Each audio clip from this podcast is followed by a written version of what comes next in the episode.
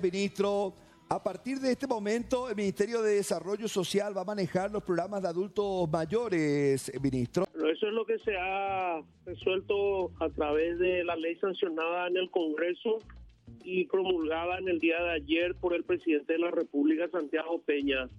Estamos preparados nosotros para administrar ese programa. De hecho, el Ministerio de Desarrollo Social, tal como lo es desde su creación, el órgano rector de, la, de los programas de las políticas sociales del, del, gobierno, del Estado. Y bueno, tenemos gente que están trabajando siempre en campo, ya que administramos los programas sociales de Tecoponate, Nondenate, Cojá y otros. Y por supuesto, eh, vamos a hacer con la mayor eficiencia, responsabilidad. Eh, consideramos que la franja de los adultos mayores es una franja muy sensible, Además de eso hay que entender de que definitivamente hay que reconocerlos, hay que cuidarlos.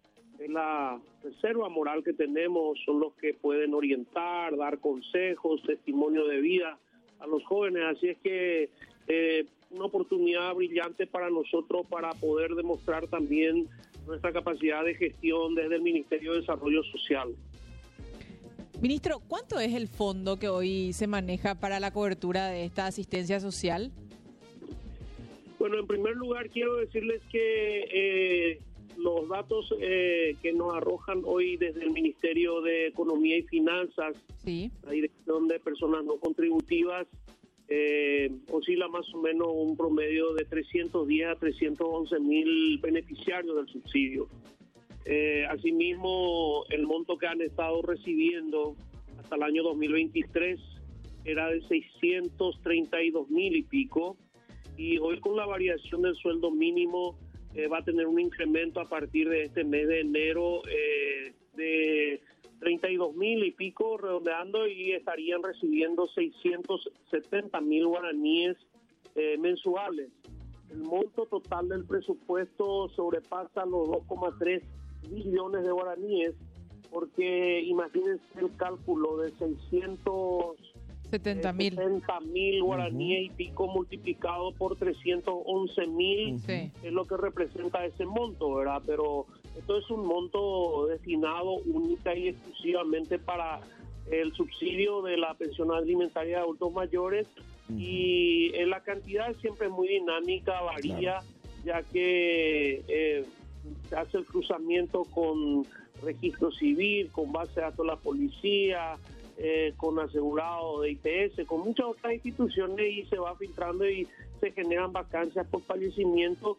Es lo que este año vamos a ir incorporando en la medida que se dé esa posibilidad, ya que aumento para cantidad de beneficiarios no se pudo dar esta vez por la razón de que ha habido un incremento en el presupuesto este programa bastante considerable por eh, la variación del salario mínimo.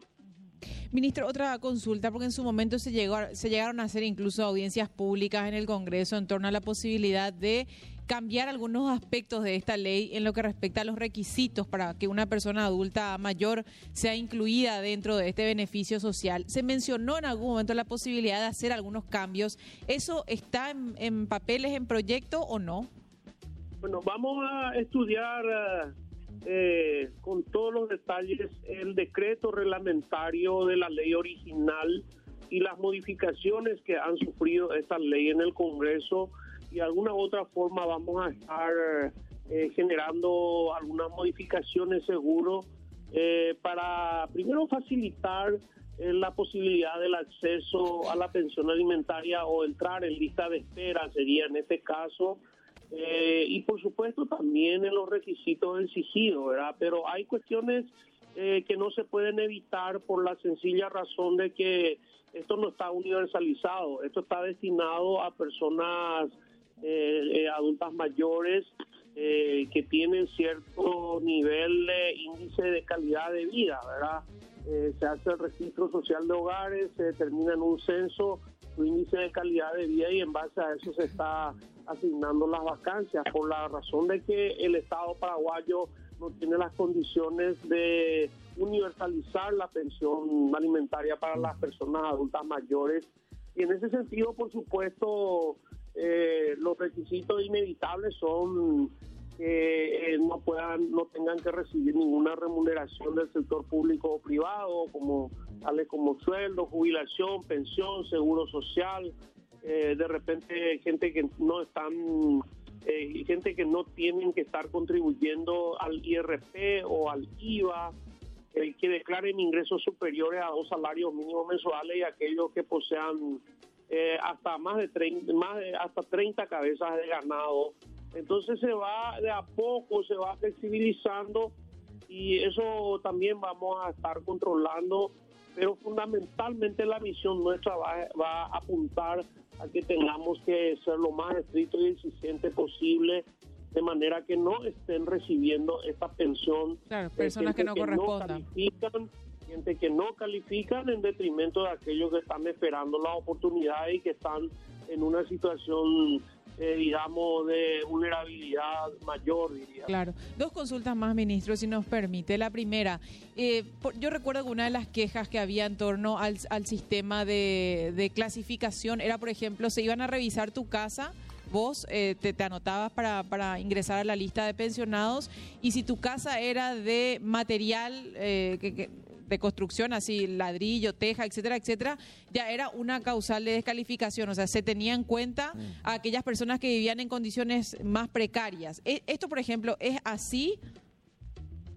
Bueno, eh, se va flexibilizando de a poco, hay que entender también y el criterio nuestro es precisamente revisar esos aspectos porque de repente, bueno, es absolutamente, eh, no sé, inadmisible de que un adulto mayor que tenga un sanitario de calidad, un baño moderno, por, como le, se le llama normalmente en su casa, este, tenga que ser excluido, no teniendo ningún tipo de De ingreso. ni asistencia. sostén, Claro, exactamente. Eh, es medio absurdo. El, Así el- mismo. el anciano- el adulto mayor tiene que tener esa comodidad básica que hoy en día ya no es ningún lujo.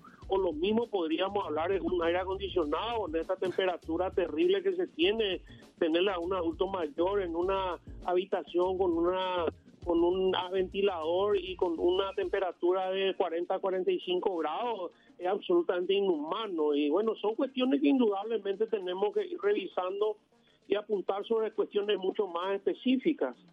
Y este eh, con el con el traspaso de, este presupuesto al, al del Ministerio de Desarrollo Social, ¿va a cambiar en algo el proceso de empadronamiento o de registro del adulto mayor a partir de ahora, ministro? En primer lugar, quiero aclarar para darle tranquilidad a la ciudadanía eh, de que no va a haber ningún tipo de interrupción ni modificación y los eh, beneficiarios de este programa eh, ni siquiera se van a dar cuenta de que hubo cambio de un ministerio a otro. Eh, De hecho, en enero el Ministerio de Economía y Finanzas lo va a seguir haciendo ellos del pago eh, y veremos en qué momento se hace el 100% desde el MDS porque el programa en sí no debe tener interrupciones y la transición se va a ir haciendo en forma gradual, ya que esto se tiene que hacer transferencia presupuestaria, se tiene que hacer transferencia de la base de datos, de toda la logística, hasta incluso transferencia de conocimiento y de experiencia de parte de las personas que están manejando el programa. Y como digo, el participante, el beneficiario, el subsidiado, en este caso ni siquiera se va a dar cuenta de que eh, hubo algún tipo de cambio. Y por otro lado, también vamos a estar promocionando fuertemente y vamos a ser muy transparentes. Todo, toda la ciudadanía va a poder acceder a la base de datos próximamente en la página web del ministerio para conocer primero quiénes son los que están hoy siendo beneficiarios, eh, cantidad por departamento, por distrito, eh, por comunidad, por barrio, todo eso. Segundo, vamos a estar haciendo una fuerte promoción para que la gente hoy en día eh, vaya adaptándose a la tecnología y pueda hacer las inscripciones, las preinscripciones eh, por la página web. Y tercero, vamos a seguir manteniendo eh, con las gobernaciones y los municipios las relaciones interinstitucionales para que ellos puedan seguir haciendo las inscripciones preliminares.